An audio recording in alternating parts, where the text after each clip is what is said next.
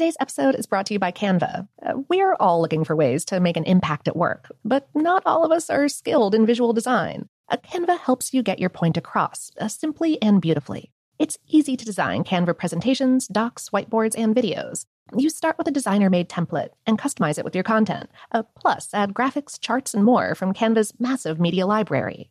Whatever department you work in, Canva is perfect for any task sales decks, hiring docs, marketing brainstorms, employee videos, you name it. Anyone at work can design with Canva. Start designing today at canva.com. Designed for work. This episode is brought to you by Technically Speaking, an Intel podcast. When you think about the future, what kind of technology do you envision? Whatever the future holds, artificial intelligence will undoubtedly be at the heart of it all. Join Graham Class as he hosts season two of Technically Speaking, an Intel podcast, and hears from the minds transforming healthcare, retail, entertainment, personal computing, and more with the help of AI.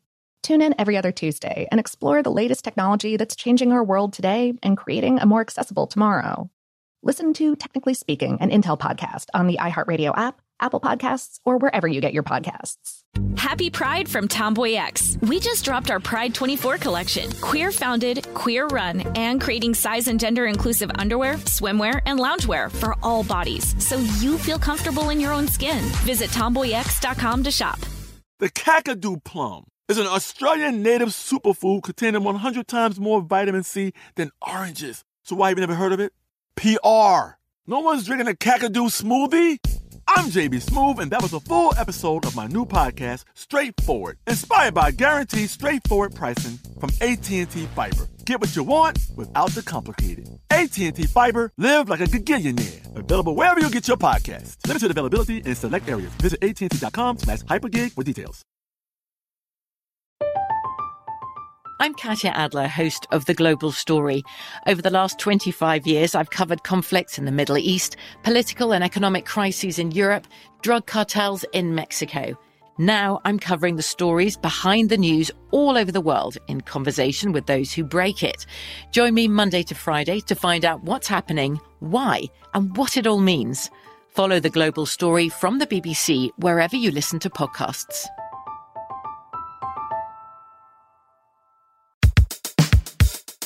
Welcome to Brainstuff, a production of iHeartRadio. Hey, Brainstuff, Lauren Vogelbaum here. On August 25th of 1835, the newspaper The Sun ran the first in a series of articles describing scientific findings from the moon, reprinted from the Edinburgh Journal of Science and recounted by one Dr. Andrew Grant, a colleague of the famous astronomer Sir John Herschel. This series featured some of the most popular articles in the New York newspaper ever printed, and had people clamoring for the breaking scientific information of the day. The one problem with this the articles were completely fake. Grant didn't exist, and the findings printed had no basis in scientific fact. The articles purported to describe the flora and fauna of the moon, as well as the beings that lived there and the temples that they resided in. Here's a quick and fanciful excerpt about those beings. They average four feet in height, were covered, except on the face, with short and glossy copper colored hair, and had wings composed of a thin membrane without hair, lying snugly on their backs. The articles reported on the moon beings' way of life, how their societies worked, and what they looked like. The telescope that allegedly saw these wondrous things was located at an observatory at the Cape of Good Hope. These stories on the life of the moon captured the imagination of people from one end of the US to the other. Newspapers couldn't print them fast enough. Artists set out to recreate the images spoken of in the articles. People believed this, and why wouldn't they? Would you expect to encounter unlabeled satire in your newspaper of choice? Furthermore, who would perpetrate such a thing, and why? Well, follow the money. Richard Adams Locke was the name of the man behind the hoax, and he was an editor at The Sun.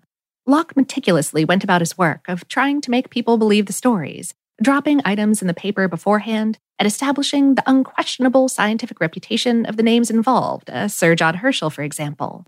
Then he released the articles, where they only grew in absurdity.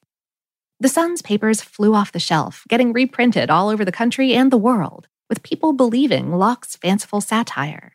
He claimed for a while that he hadn't intended for anyone to believe the tales, and that when he wanted to go public, the owner of the paper refused to allow him. it would be many years before these ridiculous moon findings were able to be debunked in the press.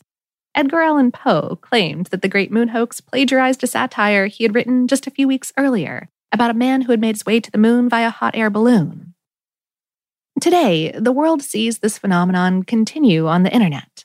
How many times do you see an April Fool's Day article get repackaged by an outlet that didn't do its due diligence and then you find that secondary source on your Facebook feed, shared a million times with everyone believing it as fact. For the article that this episode is based on, How Stuff Works spoke via email with Tracy Duncan, editor of Club Jade, the popular pop culture news site dedicated to Star Wars. She said, There's no way your standard news outlet is going to knowingly report a hoax as fact these days. People are far too willing to disbelieve and discredit outlets for far less than that. And on the other side of the scale, there are still people out there who will fall for stories from the onion.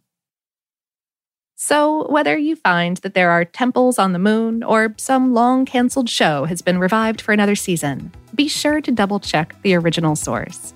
People are liable to believe anything as long as it looks official enough.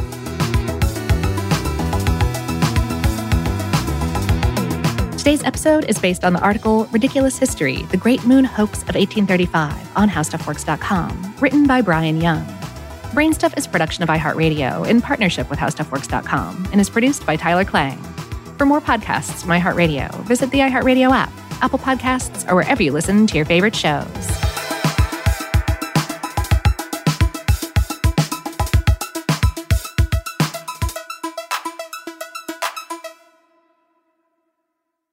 Today's episode is brought to you by Canva. Uh, we are all looking for ways to make an impact at work, but not all of us are skilled in visual design. Uh, Canva helps you get your point across uh, simply and beautifully. It's easy to design Canva presentations, docs, whiteboards, and videos. You start with a designer made template and customize it with your content. Uh, plus, add graphics, charts, and more from Canva's massive media library. Whatever department you work in, Canva is perfect for any task sales decks, hiring docs, marketing brainstorms, employee videos, you name it.